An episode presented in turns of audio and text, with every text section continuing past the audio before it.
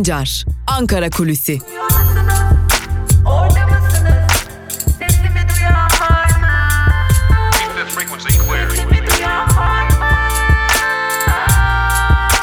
Özgürüz Radyo.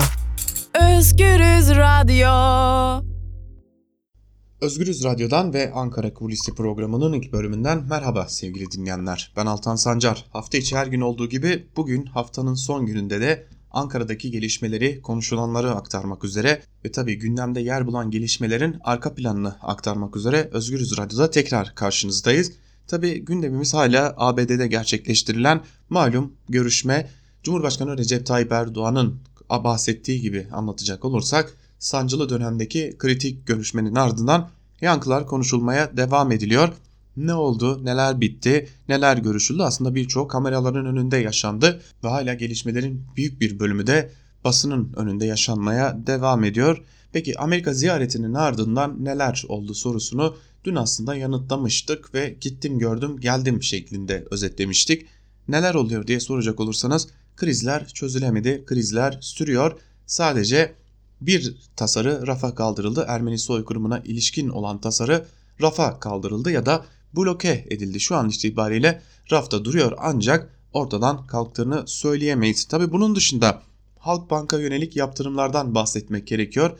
Yine Cumhurbaşkanı Erdoğan'ın mal varlığına yönelik yine Türkiye Cumhuriyeti çeşitli yönetici kademelerinde bulunan önemli isimlere yönelik yaptırımlardan bahsediliyor. Türkiye ekonomisine yönelik ağır yaptırımlardan bahsediliyor ki bunlar hala rafa kalkmış ya da bloke edilmiş değil. Yani kongrenin gündeminde durmaya devam ediyor. Öte yandan S-400'ler ve F-35'ler meselesi henüz Cumhurbaşkanı Erdoğan Türkiye'ye döner dönmez ABD'den gelen açıklamalarla pek de yolunda gitmediğini gösterdi. Yani Amerika Birleşik Devletleri'nin Türkiye'den çok net ve bariz bir talebi var. Bu talep S-400'lerin kullanılmaması aslında depolarda çürümeye terk edilmesi yönünde ve şu an itibariyle de Türkiye bu noktada hayır bunları kullanacağız aktif hale getireceğiz noktasında duruyor. Milyarlarca dolar ödeme yapılan S-400'lerin Türkiye'ye gönderilişi neredeyse adım adım tamamlandı. Artık önümüzdeki bahar aylarında özellikle Nisan ayından sonra aktif hale getirilmesinin önünde aslında hiçbir engel kalmayacak. Ancak ABD ile gerçekleştirilen görüşmeler F-35'ler pazarlığı gibi noktalarda yaşanan tıkanıklıklar nedeniyle Türkiye'nin e, yaklaşık S-400'ler F-35'ler krizinden dolayı 11 milyar dolarlık bir zararının olduğunu biliyoruz. Eğer bir de S-400'ler burada bir şekilde depolarda çürümeye terk edilirse ya da aktif hale getirilmezse, monte işlemi gerçekleştirilmezse ortaya çok başka bir boyut çıkacak. Ancak Ankara'dan öğrendiğimiz kadarıyla Cumhurbaşkanı Erdoğan en azından şu an itibariyle S-400'lerin kurulmaması ya da aktif hale getirilmemesi noktasında bir işbirliğine yanaşmamış durumda. Yani S-400'lerin kurulması ve kullanılması noktasındaki ısrar devam ediyor. Öte yandan Amerika Birleşik Devletleri'nin bu konuya ilişkin başka taleplerinin olduğu da iddia ediliyor. Bunlardan biri S-400'lerin F-35'lere yönelik kilitlenme ya da sistemlerini öğrenme gibi bir noktaya gelip gelmeyeceğine dair Amerikalı uzmanların S-400'ler üzerinde çalışma yapması talebi ki bu talep kuvvetle muhtemel gerçekleşemeyecek bir talep. Zira Rusya'nın önemli bir faktör olduğunu, önemli bir aktör olduğunu gördüğümüzde NATO'nun S-400'ler gibi bir sistemin iç yapısını öğrenmeye yönelik hamlelerine Rusya'nın büyük bir itiraz geliştireceği biliniyor. Tabi bu iddia gerçek mi değil mi bilmiyoruz ancak bu iddianın çok da gerçekleşme ihtimalinin olmadığını söyleyelim. Ortada çok açık bir şekilde iki nokta duruyor. Türkiye ya S-400'leri aktifleştirmeyecek ve F-35 programına geri dönüp Patriot alacak ki bu durumda Rusya'nın ne söyleyeceği önemli bir nokta ya da S-400'leri aktif hale getirecek F-35'ler konusunda artık umudunu kesecek. Belki Patriot alabilecek ancak F-35'ler noktasında umut sona ermiş olacak. Zaten önemli bir nokta Amerika'dan gelen F-35'lerin parça tedariği konusunda Türkiye'nin alternatifini bulduk açıklamaları F-35'ler ve S-400'ler konusunda ortaya çıkan bir ilerlemenin olmadığını gösteriyor. Tabi bir yandan da Amerika Birleşik Devletleri'nden özellikle Suriye özel temsilcisi James Jeffrey'den gelen geri dönüşler orada yaşayan halkla sınırlı olacak. Gönüllü, onurlu şekilde gerçekleştirilecek açıklaması aslında Türkiye'nin güvenli bölge noktasındaki taleplerinin çok da kabul görmediğini de gösteriyor. Bu önemli bir vurgu zira bölgedeki demografik yapının değiştirilebileceği noktasında önemli kaygılar vardı ve Türkiye aslında bir mesaj daha verilmiş oldu. Geri dönüşler olacaksa dahi daha önce orada yaşayanlar oraya dönecek. Bunu Birleşmiş Milletler kontrol edecek. Geri dönüşler gönüllü olacak şeklindeydi. Öyle görünüyor ki Türkiye bu noktada Amerika Birleşik Devletleri'nden yapılan görüşmelerden aslında pek de mutlu ayrılmadı ki bu hem suratlara yansımıştı hem de artık Ankara kulislerinde konuşulmaya devam ediliyor. Kısacası dün özetlediğimiz gibi özetleyecek olursak Amerika Birleşik Devletleri'nde hiçbir şey çözülemedi. Bir görüşme gerçekleşti. Gittim, gördüm, geldim durumunun ötesine geçilemedi. Bir diğer önemli konu ise aslında gündemimizdeydi. Eynesil'e gidip Rabia Naz'ın araştırmasını yapan Rabia Naz'ın şüpheli ölümünü üzerine araştırma yapan gazetecilerdi. Peki gazeteciler neden gözaltına alındı? Ortada ortada aslında büyük bir yanlış anlaşılma ya da yanlış anlaşılmanın işe gelmesi durumu var ve gazeteciler tam da bu yüzden gözaltındalar. Gözaltına alınan gazeteciler Rabia Naz'ın şüpheli ölümünü araştırmak üzere daha önce ifadesini değiştiren bir tanığın evine gidiyorlar ve burada görüşme gerçekleştiriyorlar. Tanık daha sonra Rabia Naz'ı nasıl bulduğunu göstermek üzere Rabia Naz'ın hayatını kaybettiği noktaya gidiyor gazetecilerle birlikte ve bu noktada Rabia Naz'ın nasıl hayatını kaybettiğini göstermek isterken kendisi yere düşüp yaralanıyor ve tanığın ailesinden bölgede bulunanlar da gazetecileri tehdit ediyorlar ve kendilerini polise şikayet ediyorlar. Bunun üzerine gazeteciler tanığın ifadesini değiştirmek üzere kendisini yaraladığını öne sürülmesiyle gözaltına alındı. Yani aslında gazetecilerin bir yaralaması ya da bir saldırısı yok ya da bir tehdidi yok ya da bir hürriyeti tehdit etme gibi bir durum yok.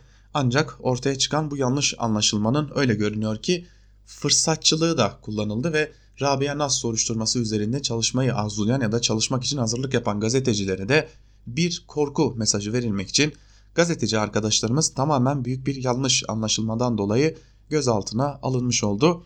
Ki kaldı ki bir gazetecinin böylesi bir konuda bir insanı yaralaması gibi bir durum da söz konusu olamaz ve buna dair önemli kanıtlar da zaten hem gazetecilerin hem de Rabia Naz'ın babası Şaban Vatan'ın cep telefonundan çekilen görüntülerde bulunuyor. Gazetecilerin herhangi bir şekilde hürriyeti tahdit, adam yaralama, şantaj gibi bir sorumlulukları ya da bir durumu gelişmedi sevgili dinleyenler.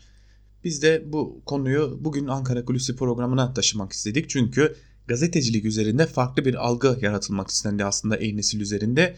Biz bu algıyı kırabilmek üzerine aslında gündemimize almayacağımız lokal bir konu olarak görülen Ankara kulisinde özellikle Ankara'da konuşulanları aktarırken bugün bu konuyu gündemimize almak istedik. Zira gazetecilik üzerinde yaratılmak istenen gazeteci arkadaşlarımız üzerinde yaratılmak istenen algının çok da gerçekçi olmadığını sizlerle paylaşmak istedik.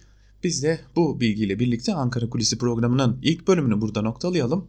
Programımızın ikinci bölümünde gazete manşetleri ve günün öne çıkan yorumlarıyla karşınızda olmaya devam edeceğiz. Elbette ki gazete manşetlerini aktarırken Ankara'da neler konuşuluyor, neler yazılıyor, neler çiziliyor, neler düşünülüyor sorularının da cevaplarını sizlere aktarmayı sürdüreceğiz. Şimdilik küçük bir ara veriyoruz. O aranın ardından Ankara Kulisi'nin ikinci bölümüyle karşınızda olmayı sürdüreceğiz. Özgür Radyo'dan ayrılmayın. Küçük bir aranın ardından tekrar birlikte olacağız.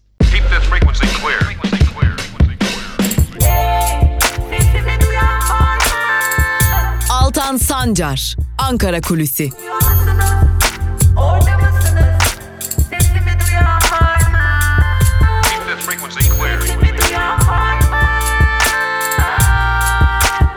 Özgürüz Radyo. Özgürüz Radyo. Ankara Kulisi'nin ikinci bölümüyle tekrar merhaba sevgili dinleyenler. Programımızın ikinci bölümünde gazete manşetleri ve günün öne çıkan yorumlarını aktarmak üzere karşınızda olacağız. Ve ilk olarak Evrensel Gazetesi'ne göz atalım. Evrensel Gazetesi'nin bugünkü manşetinde adaletin değil karartmanın peşindeler sözleri yer alıyor. Ayrıntılar ise şöyle. Rabia Naz'ın babası Şaban Vatan'ın gözaltına alınması, anne Atika Vatan'ın evinin basılması, gazeteci Coşkun ve belgeselci Kazım Kızıl'ın Giresun'da komisyon çalışmalarını izlerken gözaltına alınması Rabia Naz'ın ölümündeki şüpheleri arttırıyor. Rabia Naz'ın şüpheli ölümü üzerindeki sis perdesi aralanamamışken aylardır adalet mücadelesi veren baba Şaban Vatan gözaltına alındı. Gözaltıya tepki gösteren Şaban Vatan'ın işi Atika Vatan'ın da evi polisler tarafından basıldı. Gazeteci Canan Coşkun ve belgeselci Kazım Kızıl da komisyonun çalışmalarını takip ederken Giresun'da gözaltına alındı. Rabia'nın ölümünü araştırmak için kurulan komisyonda yer alan Filiz Kerestecioğlu yaşananlar için bunlar konu üzerinde tamamen şaibe yaratacak bir karartma yapıldığı şüphesini daha da artıracak şeyler derken bir başka komisyon üyesi Sevda Erdan Kılıç da biz olayı aydınlatmak için çaba sarf ederken aileye zulüm devam ediyor dedi. Tabi gazeteci arkadaşlarımız ve Baba Şaban Vatan adli kontrol şartıyla serbest bırakıldılar. Adli kontrol şartlarından biri de tanığın evine yaklaşmama şartıydı. Bunu da aktaralım ve Evrensel Gazetesi'nden bir diğer habere geçelim. Halktan kayyuma destek yok başlıklı bir haber. Haberin ayrıntıları ise şöyle. Sosyopolitik Sağ Araştırmaları Merkezi kayyum atanan Diyarbakır, Van ve Mardin'de sağ araştırması yaptı.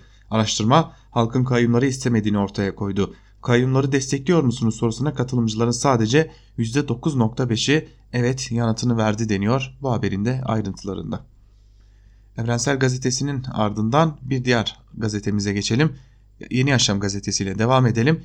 Yeni Yaşam gazetesinin bugünkü manşetinde ise bu suçlar örtülmez sözleri yer alıyor. Manşetin ayrıntıları ise şöyle. Erdoğan ile Trump'ın Beyaz Saray'daki görüşmeleri sürerken Brett McGurk sosyal medyada Erdoğan'a sorulması gerekenler başlığı ile şu soruları sordu.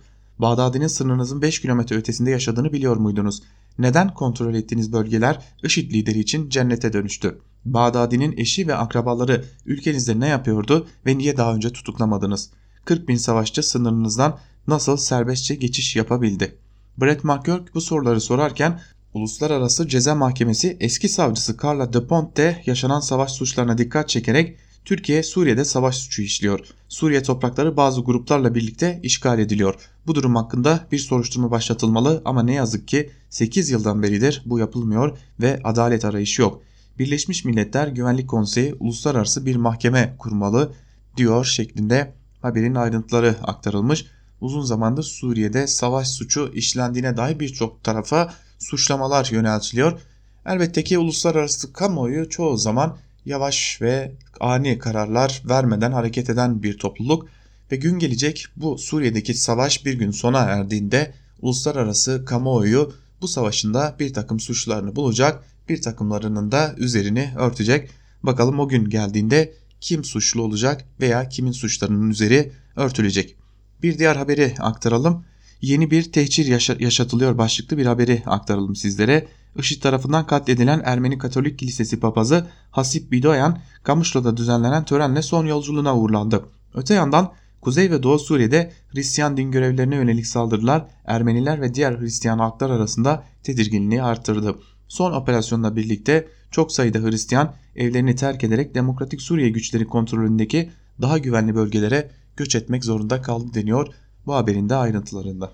Aslında burada şunu söylemek lazım. Ee, biliyorsunuz Suriye birçok Türkiye'li Ermeninin tehcir döneminde mecburi ikametgahı olmuştu. Türkiye'den oraya tehcire gönderilmişlerdi. Tabi bir bölümü de Suriye çöllerinde hayatını kaybetmişti.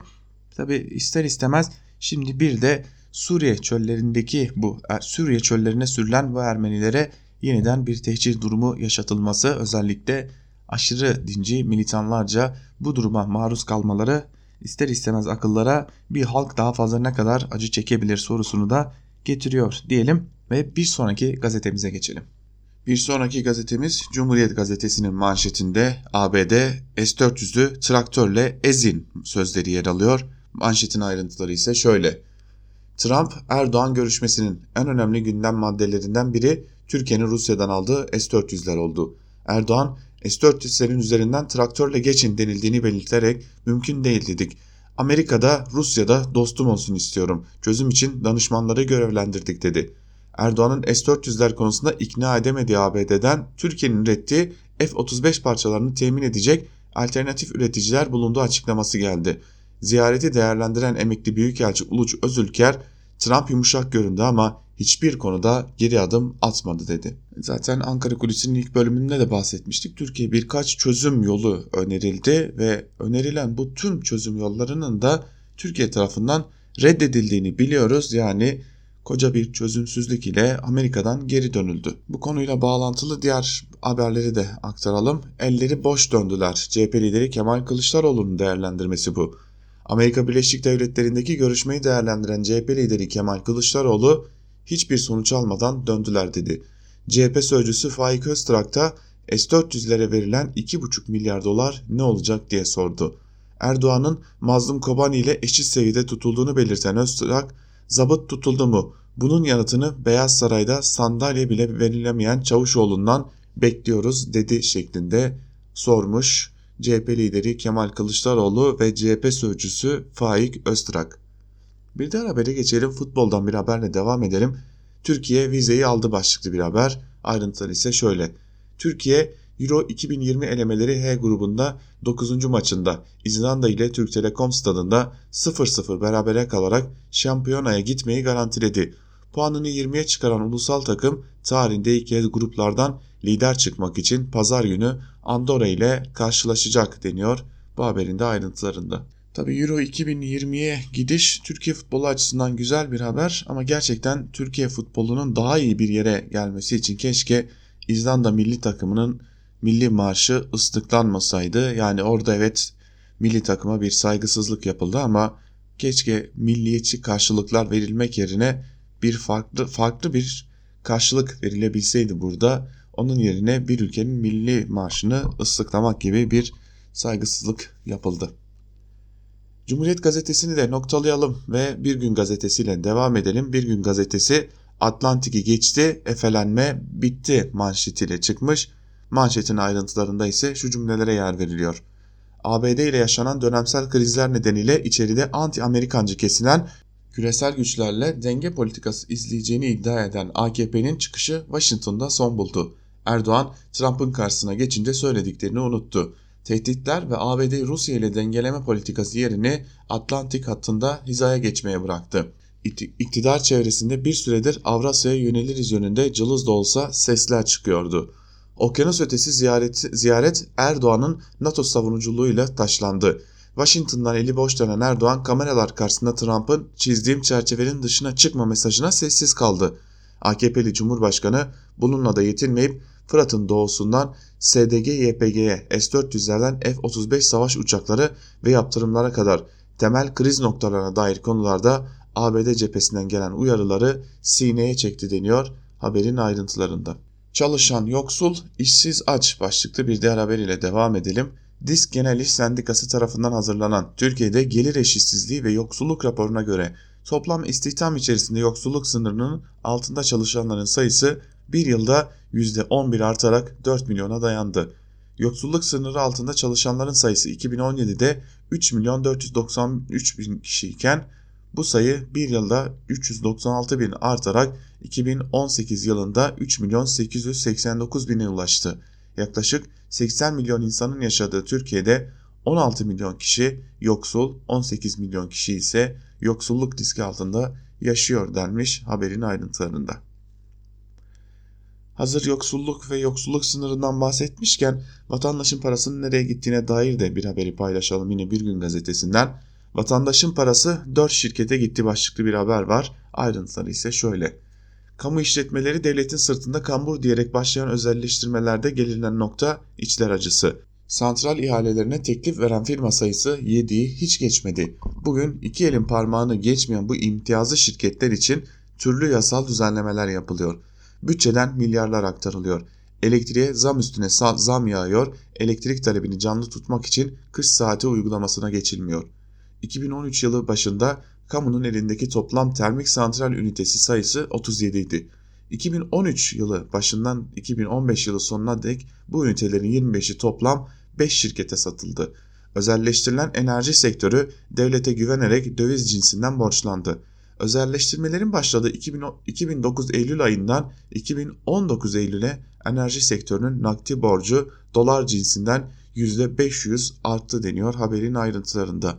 Sıkıntı yok. Türkiye halkının gönlü zengin. Şirketlerin de borcunu öderiz durumundayız zaten.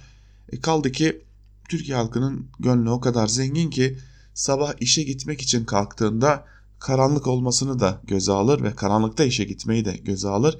Yeter ki şirketleri daha fazla kazansın ki neredeyse ben size bu programı aktarırken dahi hava yeni yeni aydınlanmaya, ısınmaya başlıyor ama bu durum muhtemelen enerji şirketlerinin çok daha iyi ücret kazanmasına yol açıyor çünkü çok daha fazla ışık açmak zorunda kalıyoruz.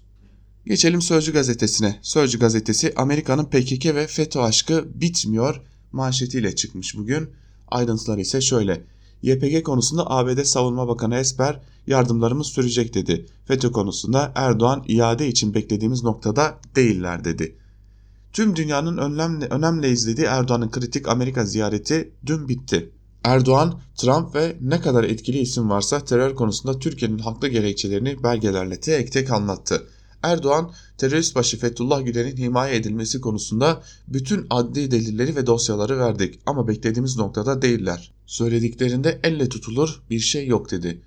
YPG içinse bir arpa boyu yol alınamadı. YPG'nin nasıl bir örgüt olduğu belgeleriyle ortaya konulmasına rağmen ABD Savunma Bakanı Esper onlarla işbirliğinin süreceğini açıkladı deniyor haberin ayrıntılarında.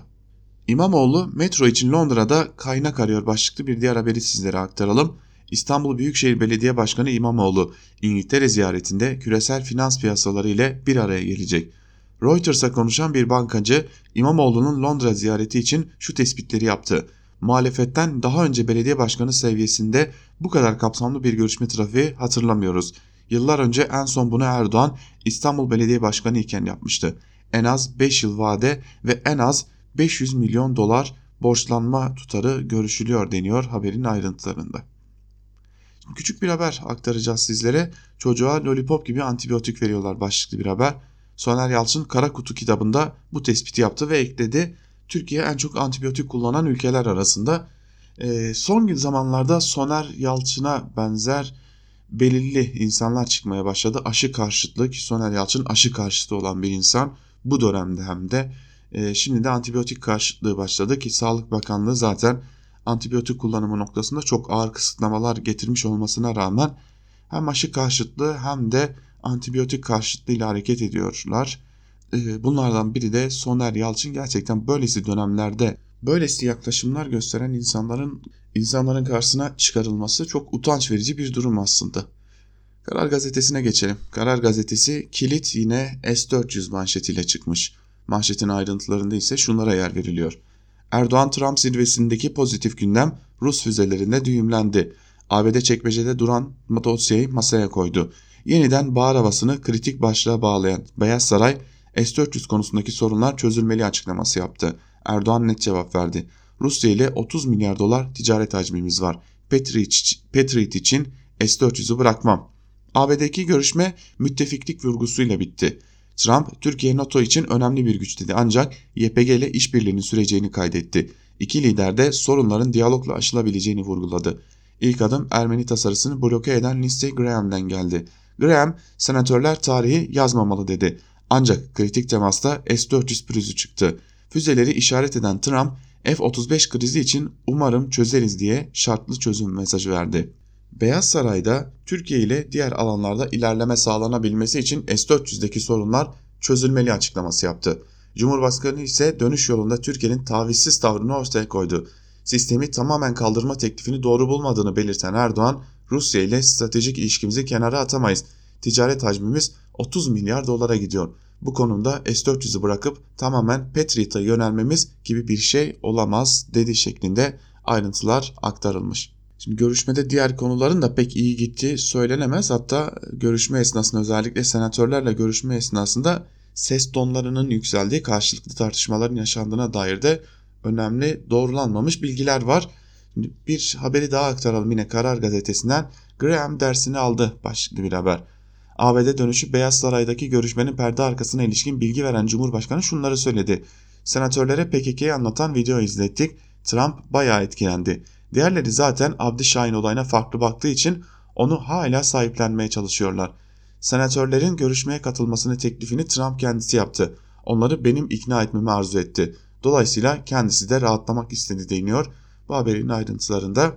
Şimdi tam da bu konuya ilişkin olarak Senatör Graham ile Cumhurbaşkanı Erdoğan arasında ciddi bir tartışmanın yaşandığı belirtiliyor. Özellikle bu videoların izletildiği noktada Cumhurbaşkanı Erdoğan'ın PKK'ye dair videolar izletmesinin ardından Senatör Graham'in de sizin Kürtlere ne yaptığınıza dair de video hazırlamamı rica etmemi ister misiniz şeklinde tepki gösterdi ve YPG'ye, SDF'ye yani Suriye Demokratik Güçlerine ihanet edemeyiz. Türkiye'nin saldırılarına ve Kürtlerin sınırda etnik temizliğe uğramasına izin veremeyiz dedi ve bunun üzerine de büyük bir gerginliğin ortaya çıktığı belirtiliyor görüşmelerde. Biz bunları haber bültenlerimizde ayrıntılarıyla sizlere aktaracağız. Tabi e, Senatör Graham'ın da bu konudaki açıklamaları var. Senatör Graham de Ermeni tasarısını şimdilik bloke ettik ancak diğer bir konu olan yaptırımlar hala gündemimizde durmaya devam ediyor dediği belirtiliyor. Aslında görüşmeler hiç olumlu geçmedi ancak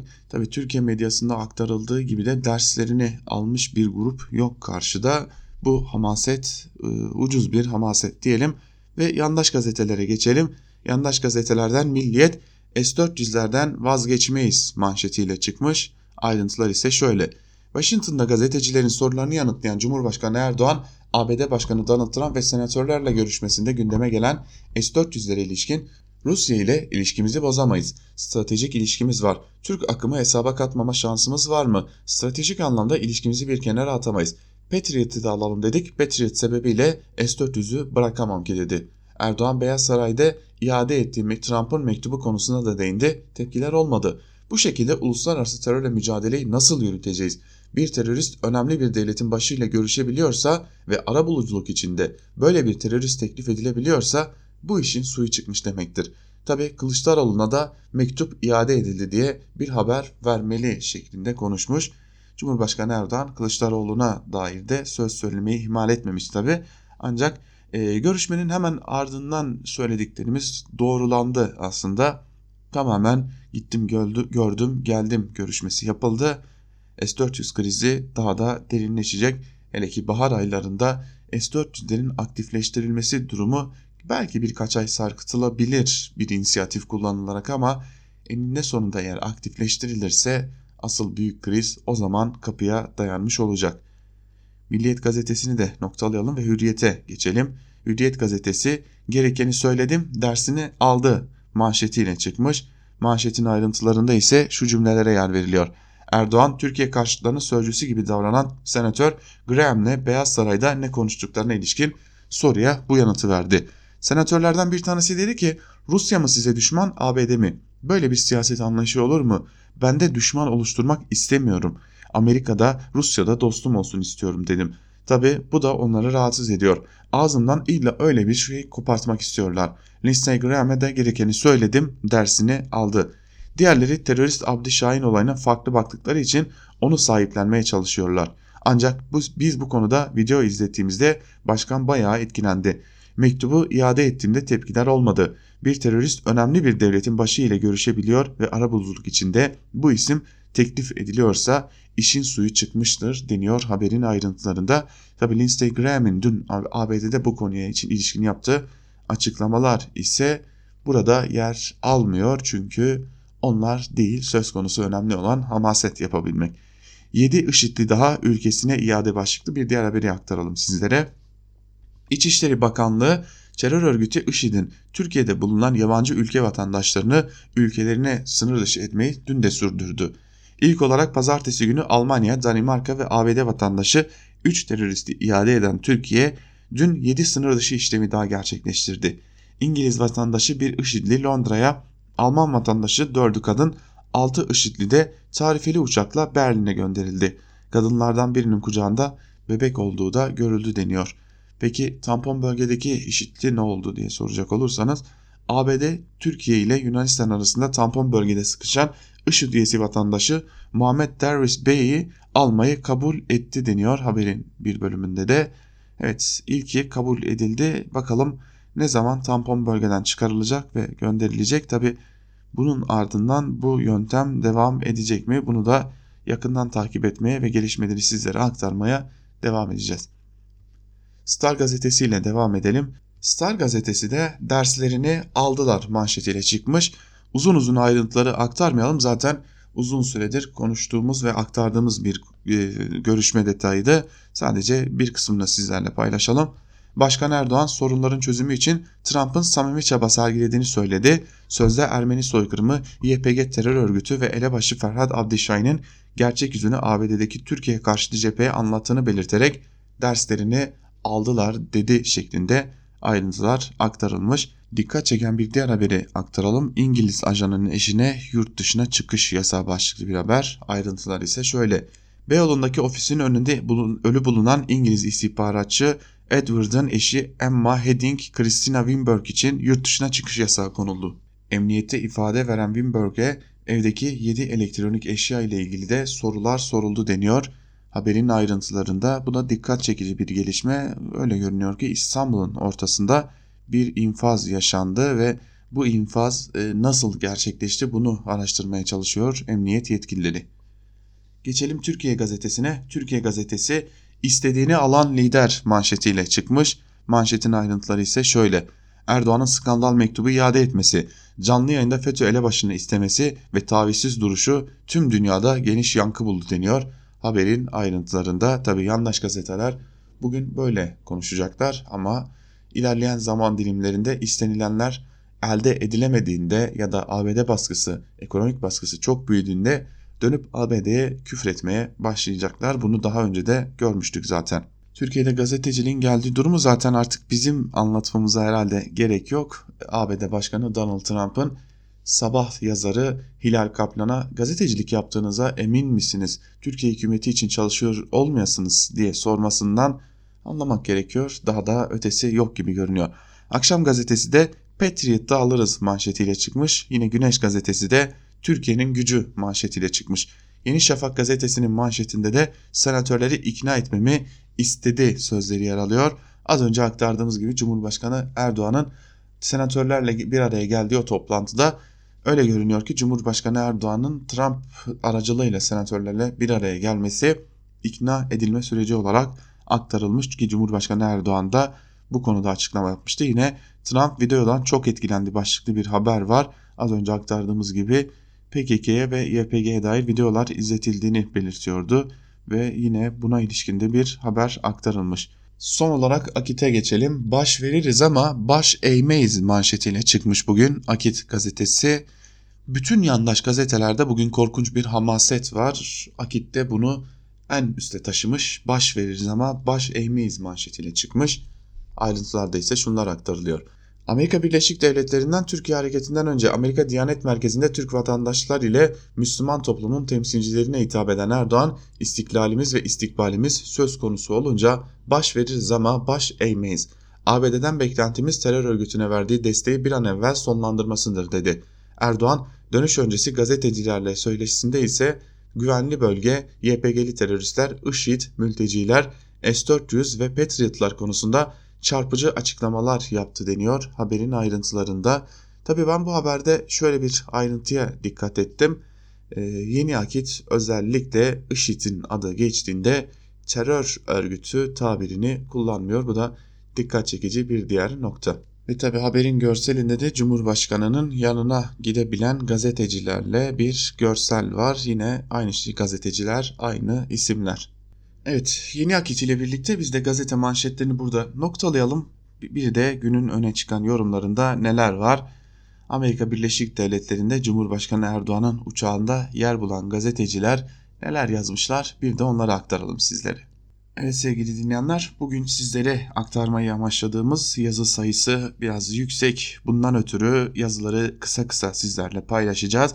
İlk olarak Yeni Şafak'tan İbrahim Karagül'ün yazısını aktaralım. Erdoğan-Trump zirvesinden ne çıktı? İçeride kimler hayal kırıklığı yaşadı? Türkiye'de Nuh tufanı bekleyenler var. Kongre üyeleri nasıl susmuş oldu? O iki mektup iade edildi. Peki niye susuyorsunuz? Alaycı, küçümseyici kampanya ile Türkiye'yi küçük düşürdünüz gibi bir paragraflık başlıklı yazının bir bölümünde ise şunlar kaydediliyor. Türkiye'deki Erdoğan karşıtları bütün umutlarını Türkiye ile ABD arasında çıkacak krize bağladı. Ambargo uygulansın, Türkiye ekonomik olarak batsın, siyasi krizler patlasın, Erdoğan'a Suriye'de haddi bildirilsin, ABD ve Avrupa'da yalnızlaşsın. Gerekirse bir nevi Nuh tufanı Türkiye'yi yok etsin ama yeter ki Erdoğan zarar görsün gitsin. Bunun dışında hiçbir siyasi tez, öneri, proje, ülke için bir gelecek umudu yok. Buna ihtiyaç da duymuyorlar. Çünkü Türkiye'de muhalefetin duruşunu, önceliklerini büyük oranda PKK, HDP ve FETÖ mevziye şekillendiriyor. Onların algısına, bakışına, Türkiye tasarımına göre bir siyaset tarzı kullanılıyor. ABD'deki Trump karşıtları da azil sürecinde Erdoğan karşıtlığını sonuna kadar kullandığı kullanıyor. teröre destek, ekonomik ambargo, Suriye'den kuşatma, Ege ve Akdeniz'den sıkıştırma, Ermeni tasarısı şantajı, müthiş bir Erdoğan düşmanlığı, Trump'la hesaplaşmayı Türkiye üzerinden de yürütme gibi. İki tarafta aynı mevzide aynı silahlarla saldırıyor. Aynı yöntemleri, aynı siyasi dili kullanıyor, bir nevi aynı ittifakın içinde yer alıyor. Önceki gün ABD'de yapılan Erdoğan-Trump zirvesinden de çok şey bekliyorlardı. Kriz çıkacaktı, ambargo, yaptırımlar sahaya sürülecekti, iki lider kavga edecekti. Trump Erdoğan'ı zor durumda bırakacaktı ve daha bunun gibi beklentiler. Görüşmenin devam ettiği saatlerde bizler Beyaz Saray'da merakla sonucu beklerken onlar Türkiye'de alaycı, küçümseyici, küçük düşürücü, seviyesiz kampanyalar yürüttüler. Türkiye-ABD ilişkilerinde kopuşlar yaşanacaktı. Bu içeride depreme yol açacaktı. ABD kongre üyeleri Trump'a yönelik öfkelerini Türkiye'den çıkarıyordu. Bizimkiler de onlarla aynı öfkeyi paylaşıyordu. Görüşmede ise Trump Erdoğan'dan kongre üyelerini ikna etmesinde yardım istiyordu. Mektup krizini dillerine doladılar. Türkiye-ABD ilişkilerini o üslupsuz mektuba sıkıştırdılar. Bütün bölgenin gerçeklerini o mektup kadar algıladılar. Ama iki mektupta iade edildi hem de Beyaz Saray'daki zirvede. Trump'la basın toplantısında açık açık bu söylendi. Türkiye'de mektubu diline dolayanlardan yine ses yok. Bunun gibi daha birçok örnek sıralanabilir. Türkiye'nin gücü dışarıdan görülüyor, içeriden değil. İçeride geniş kapsamlı bir zaaf alanı var ve bu alanı yönetenler coğrafi ve küresel ölçekte gerçeklerin üstünü örtmekte çok mahirler diyor. İbrahim Karagül yine içeriği suçluyor yani muhalefeti suçlayan bir yazı kaleme almış. Eğer görüşme istedikleri kadar iyi gitmiş olsaydı belki de bu suçlayıcı dile ihtiyaç duyulmayacaktı. T24'ten Mehmet Teskan'ın teyit edildi yakıcı sorun S-400'ler başlıklı yazısının bir bölümünü de aktaralım sizlere. İlk bakışta Cumhurbaşkanı'nın ABD ziyaretinden bir sonuç çıkmadı denilebilir. Zaten bir sonuç çıkması beklenmiyordu. Bildik sözler tekrarlandı durdu yorumu yapılabilir. Ama satır aralarına baktığımız zaman işin rengi değişiyor. Ankara-Washington arasında ipleri gelen en büyük mesele ne YPG, ne FETÖ, ne terörist Mazlum Kobani'nin general diye anılması, ne tampon bölge, ne Trump'ın hakaret dolu mektubu ne başka bir şey. En büyük sorun S-400 füzeleri. ABD Başkanı konuyu basın toplantısına taşıdı, zorluk oluşturuyor dedi. Kısaca Washington'ın aldınız ama aktif hale getirmeyin, kutudan çıkarmayın diyor. Aktif hale getirilirse ne olur? Ağır yaptırımlar devreye girecek. Yaptırım tasarısı senatonun önünde. Füzeler konuşlandığı zaman büyük ihtimalle demiyorum %100 onaylanacak. Düne kadar Erdoğan-Trump görüşmesine kadar Ankara'daki hava şuydu. Senatodan geçer ama Trump veto eder veya hayati maddeleri uygulamaz. Trump'ın düşüncesi hiç de böyle değilmiş. Rus yapımı füzelerin Türkiye konuşlanmasına sessiz kalmayacağını, senatörlerle aynı görüşte olduğunu ima etti, hatta söyledi. Hele Trump'ın başında azel süreci, süreci varken, hele önümüzdeki yıl başkanlık seçimi yapılacakken Trump Türkiye lehine kılını kıpırdatmaz. Ama bir ara formül, formül bulundu galiba. S-400 sorunu çözmek için güvenlik danışmanlarıyla bir komisyon kurulmasına karar verildi. O komisyon çözüm arayacak. Ne kadar sürede? Ucu açık. Ankara füzeleri Nisan ayında aktif hale getireceğini açıklamıştı. Komisyon o tarihe kadar soruna çözüm bulur mu? Zor. Zaten bir mesele komisyona havale edildiğini bilin ki çözüm aranmıyor, zaman kazanılıyor demektir. S-400'lerde böyle olacak. ABD seçimlerini bekleyeceğiz. Trump giderse yeni başkanla bir kez daha müzakere edeceğiz filan. Bu mesele böyle diyor Mehmet Teskan yazısının bir bölümünde. Aslında S-400'ler için dikkat çekici bir ara formül önerisi daha olduğu söyleniyor. Bu da biz de bir denetleyelim şu S-400'leri noktasında bir teklifin oldu ancak bu teklifin zaten gerçekçi olmadığı ve bunun kabul edilmesinin de mümkün olmadığı da aktarılıyor. Sözcü gazetesinden Can Ataklı ile devam edelim. Bir zafer var, var, var ortada galiba da ne olduğunu pek anlayamadık diyor yazısının başlığında Can Ataklı ve bir bölümünde de şunları aktarıyor.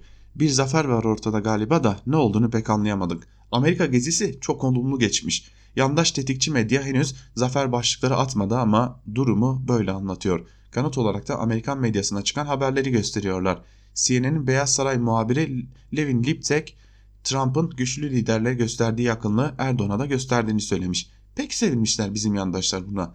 Liptek şöyle devam etmiş. Hiçbir lider Erdoğan kadar Trump'tan istediğini elde edemedi demiş. Çok güzel de Erdoğan ne almış onu anlayan var mı? Bu gezinin Türkiye için tek yararlı sonucu var gördüğüm kadarıyla. O da Ermeni tasarısının senatoda engellenmesi. Gerçi kendimi bildim bileli bu hep böyle olur. Son anda geri çekilir tasarı. Sadece bu kez zamanlaması farklı oldu. Eskiden bu 24 Nisan yaklaşırken başımızın derdi olurdu. Bu kez Kasım'da yaptılar ama sonuç bildik sonuç. Bunun dışında hem hiçbir olumlu sonuç elde edilmedi hem de Erdoğan tam bir teslimiyet sergiledi. Mektubu takdim ettim dedi örneğin. Takdim etmek tanımlamasının dün de anlattım. Bugün üzerinde durmayacağım ama bunun anlamını çözebilen var mı? Mektubu geri alan Trump hiç olmazsa pardon dedi mi orası muamma. PYD YPG'ye yine terörist demedi Trump. Hatta tam tersine ateşkes iyi gidiyor Kürtler çok memnun diye konuştu. S-400'ler konusunu müzakereyle çözüleceğini söyledi her ikisi de. Oysa bizim S-400'leri almamış mıydık? Alınmış bir füze sistemi konusunda müzakereyle çözülmesi ne demektir? Şudur, bu sistem alınmayacak nokta. Cemaat konusunda da bir arpa boyu bile yol alınamadı yine. Hiçbir konuda ilerleme yok, sıfıra sıfır, elde var sıfır misali bir durumla karşı karşıyayız. Anladığım kadarıyla bilmediğimiz bazı şeyler var. Bu kadar sevindiklerine göre Erdoğan Trump'tan bazı tavizler koparmış olsa gerek. Nedir bunlar? Şu anda bilemiyoruz. Belki de hiç bilemeyeceğiz. Çünkü onlar belki de Türkiye'yi çok fazla ilgilendirmiyordur diyor Can, Can Ataklı da yazısının bir bölümünde. Karar gazetesinden Ahmet Taş getiren ise ilişkiler kopmadı ama sorunlar baki başlıklı bir yazı kalemi almış ve bir bölümünde şunları aktarıyor. Türkiye Amerika'nın yaptığı birçok şeye en üst perdeden itiraz ediyor ama ilişkileri koparmak istemiyor. Amerika Türkiye'yi gerçekten rahatsız edecek birçok şeyi yapıyor ama ilişkileri koparmak istemiyor. 13 Kasım zirvesi Türkiye'nin itirazlarını ve Amerika'nın tepki çeken tavırlarını ortadan kaldırmamış gibi görünse de iki ülke arasındaki ilişkileri koparmaktan kurtarmış denilebilir. Uzaktan Türkiye adına öfkeli açıklamalar yapma ya da uzaktan Türkiye'yi dövme girişimleri yerini görüşülebilir zemine bıraktı denilebilir. Baş başa ve heyetler halindeki görüşmeler 5 saati bulmuş. Türkiye'de Başkan Yardımcısı Pence ve heyetiyle görüşmeler de 6 saat 20 dakika sürmüştü. İki ülke hem müttefik hem de aralarında çok ciddi sorunlar var. Konuş konuş bitmiyor dense yeri. İki liderin basın toplantısında en pozitif şey iki ülkenin ilişkilerine verilen önemin altının çizilmesiydi. Trump'ın bu noktada söylem planında bonkörce davrandığını söylemek mümkün. Cumhurbaşkanı Erdoğan da Amerika ile ilişkilere önem verdiğini saklamıyor. Ancak somut problem alanlarına gelindiğinde Türkiye'nin alt alta sıraladığı konular var. Fethullah Gülen'in iadesi, Ferhat Abdişahid'in terörist olarak tanınması, PYD-YPG desteğin kesilmesi, yaptırım tasarısının engellenilmesi, soykırım tasarısının iptali, F-35 programının devamı vesaire. Arzu edilenler var. İki ülke arasındaki ticaretin 100 milyar dolara çıkarılması, Suriye'de inşa edilmesi öngörülen güvenli bölge, Suriyelilerin iskanına ABD'nin katkı sağlaması vesaire. Bir gerilim filminin daha sonuna geldik. İlişkiler kopmadı. Hiç yoktan iyidir diyelim. Sorunlar baki kalsa da. Orta Doğu yeniden şekilleniyor. Rusya burada. Amerika ne yapacak? Türkiye bu coğrafyanın ülkesi olarak nasıl etkin konuma yükselecek? Bu sorulara bakınca bizim için de yüksek tansiyon normal değil mi diyor Ahmet Taş getiren de yazısının bir bölümünde. Habertürk'ten Muharrem Sarıkaya'nın yazısıyla devam edelim. Pozisyon korumalı kriz çözümü başlıklı yazının bir bölümünde şunlar aktarılıyor. ABD ile yaşanan krizin önceki günkü ziyaret sonrasında geldiği noktayı herkesin pozisyonunu koruyup dili değiştirerek krizi çözmesi diye tanımlayabiliriz. Bununla birlikte Cumhurbaşkanı Erdoğan'ın Beyaz Saray'da ABD Başkanı Trump ile yaptığı görüşme kendi içinde bugüne kadar hiç de karşılaşılmamış ilklerle dolu. Örneğin çalışma ziyareti olmasına karşın devlet ziyareti eşlerin eşlerinde katılması. Dikkat çeken ise bugüne kadar devlet ziyaretlerinde de karşılaşılmayan bir tarzda eş, eşlerin de Oval Ofis'te fotoğraf vermeleri sağlandı. Aile buluşması görüntüsüyle kriz ortamı yumuşatıldı. Bugüne kadar olmadık bir şekilde senatörlerin davet edilip konuk cumhurbaşkanına soru yöneltmeleri de bu gezinin ilklerindendi. Özetle ABD gezisi iyi planlamış ve halkla ilişkiler ve kamuoyu oluşturma süreçleri açısından hep var olan yetisini sonuna kadar sergiledi. Bunu özellikle alışılmışın dışında senatörlerin davet edilmesi olayında görüyoruz ki Erdoğan'ın da dün dönüş, yolunda açıkladığı gibi kurgusu tamamen Başkan Trump'a ait. Böylece Trump hem güçlü cumhuriyetçi senatörler karşısında elini güçlendirdi hem de senatörlere ABD iş politikasında şov yapma olanağı sundu. Onlar da rollerini başarıyla oynadı. Bu aşamada Cumhurbaşkanı Erdoğan'ın da ABD ve Türkiye kamuoyunda Kürtler konusunda eş zamanlı mesajını iletmesinin yolu açıldı. Bu açıdan bakıldığında Türk-ABD ilişkilerinde bundan sonraki kriz içinde yeni bir kriz çıkaran seyir olmayacak. Krizin en önemli ayaklarından biri olan Türkiye'ye yönelik Temsilciler Meclisi'nden çıkan yaptırımların senato aşamasında Beyaz Saray'da Erdoğan-Trump görüşmesine katılan Senatör Graham'in Ermeni tasarısındaki blokajına benzer bir şekilde engellenmesine tanıklık edilebilir. Özetlemek gerekirse iki tarafta pozisyonunu sabit tutarken dilini değiştirerek krizi noktaladığı süreci yeniden tayin edip ılıman bir iklime bıraktı. Bundan sonra gelecek yıl yapılacak ABD seçimlerine kadar Beyaz Saray ve Cumhuriyet Parti odaklı yeni bir kriz beklemek pek olası görünmüyor demiş Muharrem Sarıkaya da yazısının bir bölümünde.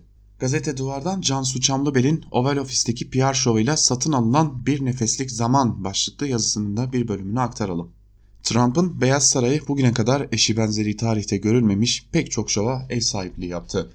Başkanlık koltuğuna oturmadan sahip olduğu şöhreti önemli ölçüde televizyon şovmenliğinden devşiren emlak kralı Donald Trump'ın sahnesi yaklaşık 3 yılda dünyanın en kudretli siyasi adreslerinden biri olan 1600 Pennsylvania tüm Türkiye'nin gözünü diktiği Erdoğan'a Washington ziyareti de Trump döneminin acayipliklerine hain, haiz, hınzır bir kurgu için, içinde sahnelendi. ABD Başkanı Trump, siyasi geleceğini belirleyecek azil soruşturmasının kameraları açıldığı 13 Kasım 2019 günü Cumhurbaşkanı Tayyip Erdoğan ile paylaştığı Oval Ofis sahnesini iç siyasetin kendini sıkıştıran gündemini bir nebze değiştirmek için fırsat bildi. Trump'ın gündem değiştirmeye dönük stratejisinin kendisinden çok Cumhurbaşkanı Erdoğan'a yaradığını söylemek mümkün. Protestolar eşliğinde girdiği Beyaz Saray'da heyetiyle birlikte 3,5 saat geçirdi. Kendisinden hiç haz etmeyen ve bunu hiç gizlemeyen dünya medyasını karşılama seremonisi de dahil toplamda 4 kez Erdoğan'a maruz kaldı. Beğenseler de beğenmeseler de Erdoğan'ın Beyaz Saray'da yaptığı açıklamaları flash haber olarak geçtiler. Erdoğan'ın kendisinden öğrendik. Trump görüşmeye bir grup senatörü davet etmeyi teklif ettiğinde ben kongreye hitap edeyim daha isabetli olur demiş. Böyle bir karşı teklifte bulunmuş olması hayli enteresan. Zira Erdoğan'ın olası bir kongre ziyareti büyük protestolara neden olabilir hatta boş salona konuşmak zorunda kalabilirdi. Nitekim Erdoğan açısından kongredeki durumun vahametinin son derece farkında olan Trump'ın hem konuğunun rencide olmamasının önüne geçecek hem de o gün zaten kongre üzerinde olan dikkatleri Beyaz Saray'a çekecek formülü hazırladı. Kameralar önünde görüntü kurtarılmış olsa da esasında senatörlerin Erdoğan ile Oval Ofis yüzleşmesinde gergin anlar yaşanmıştı. Bundan daha 10 ay önce Erdoğan'ın Ankara'da hususi bir ilgiyle ağırladığı Kuzey Carolinalı Cumhuriyetçi Senatör Lindsey Graham görüşmede Erdoğan'ın yanına getirdiği tablet bilgisayarı açarak YPG'nin PKK ile bağlarını anlatan kısa bir film izletmesine tepki göstermişti. Amerikalı Axios haber sitesinin haberine göre Graham filmi izledikten sonra Erdoğan'a Kürtlere de bir tane sizin neler yaptığınızı gösteren video hazırlamalarını söylememi ister misiniz diye sormuştu. Graham o görüşmeden sonra senatoya giderek 29 Ekim'de Temsilciler Meclisi'nden geçen Ermeni soykırımını tanıyan karar tasarısını veto etti. Söz konusu S-400'ler olduğunda ne Lindsey Graham ne de bir başkasının Ankara'ya tolerans göstermesinin mümkün olmadığı Erdoğan'a Washington ziyaretinde canlı simülasyonla anlatılmış oldu. ABD ilişkilerinde yeni bir sayfa çevirebilmeyi Türkiye'nin S-400'lerden vazgeçmesi ve Rusya ile yeni savunma sanayi angajmanlarına girmeme ön koşuluna bağladı. S-400 dosyası da Suriye ve Gülen dosyaları gibi komisyona havale edildi. Komisyon demek müzakere demek. Müzakere açık olmak demek. Demek ki Ankara açısından bir kısım ödemesi krediyle yapılarak ilk partisi Türkiye'ye getirilen S-400'lerin durumu hala müzakereye açık bir konu. Oval Ofis'teki şov Ankara'ya bir nefeslik zaman satın aldı. Daha fazlasını değil. Yaptırım tasarıları için sadece düğmeye basmayı bekleyen kongredeki azil süreciyle yıpranmakta olan bir Trump'ın bir kez daha Türkiye konusunda frene basacak durumu olmayabilir demiş Cansu Çamlıbel'de yazısının bir bölümünde. Tabi ABD ile gerilimi konuşuyoruz ama son yazımızda da Avrupa Birliği'ne dair bir yazıya yer verelim. AB ile gerilim dönemi başlıyor başlıklı bir yazı. Evrensel Gazetesi'nden Yücel Özdemir'in yazısı ve bir bölümünde şunlar aktarılıyor. Türkiye'de bütün dikkatler Erdoğan-Trump görüşmesinin sonuçlarına yönel, yöneldiği şu sıralarda. Türkiye basının ıskaladığı ya da görmezlikten geldiği bir önemli gelişmeyi yaşıyor. AB cephesinde yaşandı bu gelişme. AB Dışişleri Bakanlığı hafta başında Türkiye'nin Akdeniz'deki doğal gaz arama çalışmalarını illegal ilan ederek bir dizi yaptırım kararı aldı. Bugüne kadar en sert ve somut yaptırım anlamına gelen AB'nin kararında Kıbrıs açıklarında arama faaliyetlerine katılan kişi ve şirketlerin mal varlıklarının dondurulması yer alıyor. Ayrıca arama ve sondaj faaliyetlerine katılanların AB'ye girişinin yasaklanması da kararlar arasında. Kararda şimdilik somut isimler yer almıyor. Bu nedenle açık çek de sayılabilir. Duruma ve gelişmelere göre listeye Türkiye'yi temsil eden bakanların ya da şirketlerin eklenmesi söz konusu olabilir. İlk etapta sondaj gemilerinin kaptanlarının ve mürettebatın bundan etkileneceğini Alman basını yazıyor. Türkiye'nin Rojava'ya düzenlediği askeri operasyonu protesto eden, silah satışını durduran AB ülkeleri Kıbrıs açıklarında doğal gaz arama konusunda çıtayı daha yukarıya koymuş gibi görünüyor. Zira bu son karar geçtiğimiz Temmuz ayında alınan yaptırım kararından daha ağır. İlk uyarı mahiyetindeki Temmuz'daki yaptırımlarda 2020 yılından itibaren Türkiye'ye daha az maddi yardımda bulunma, havacılık ulaşma anlaşması konusundaki görüşmelerin askıya alınması gibi kısmen hafif sayılabilecek maddeler sıralanmıştı. Aşamalı olarak yaptırımların sertleştirilmesi aynı zamanda Avrupa Birliği'nin enerji kaynaklarını paylaşmama konusunda Erdoğan ile ilişkileri sertleştirmekten çekinmediğini de gösteriyor. Batı cephesinde ABD ile ilişkileri rayına oturtmak için Washington'a giden Erdoğan'ın önümüzdeki dönem bir de Brüksel'e uğraması gerekecek. Çünkü Avrupa'da Akdeniz'deki gelişmeler, Rusya'ya yaklaşma, Suriye'de karşı Kürtlere karşı agresif tutum nedeniyle Türkiye ile mesafe her geçen gün biraz daha açılıyor. ABD ve AB ile ilişkilerin normalleşmesi durumunda bu kez de Rusya ile çatlak oluşması kuvvetle muhtemel.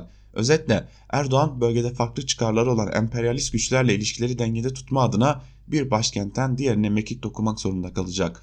Çelişkiler derinleştikçe dengenin ömrü kısalacak diyor Özdemir de yazısının bir bölümünde. Biz de Özdemir'in bu yazısıyla birlikte ağırlıklı olarak dış politikaya ayırdığımız Ankara Kulisi'nin ikinci bölümünün de sonuna geliyoruz. Gün içerisinde gelişmeleri aktarmak üzere gazete manşetleriyle karşınızda olmayı sürdüreceğiz. Özgürüz Radyo'dan ayrılmayın. Şimdilik hoşçakalın.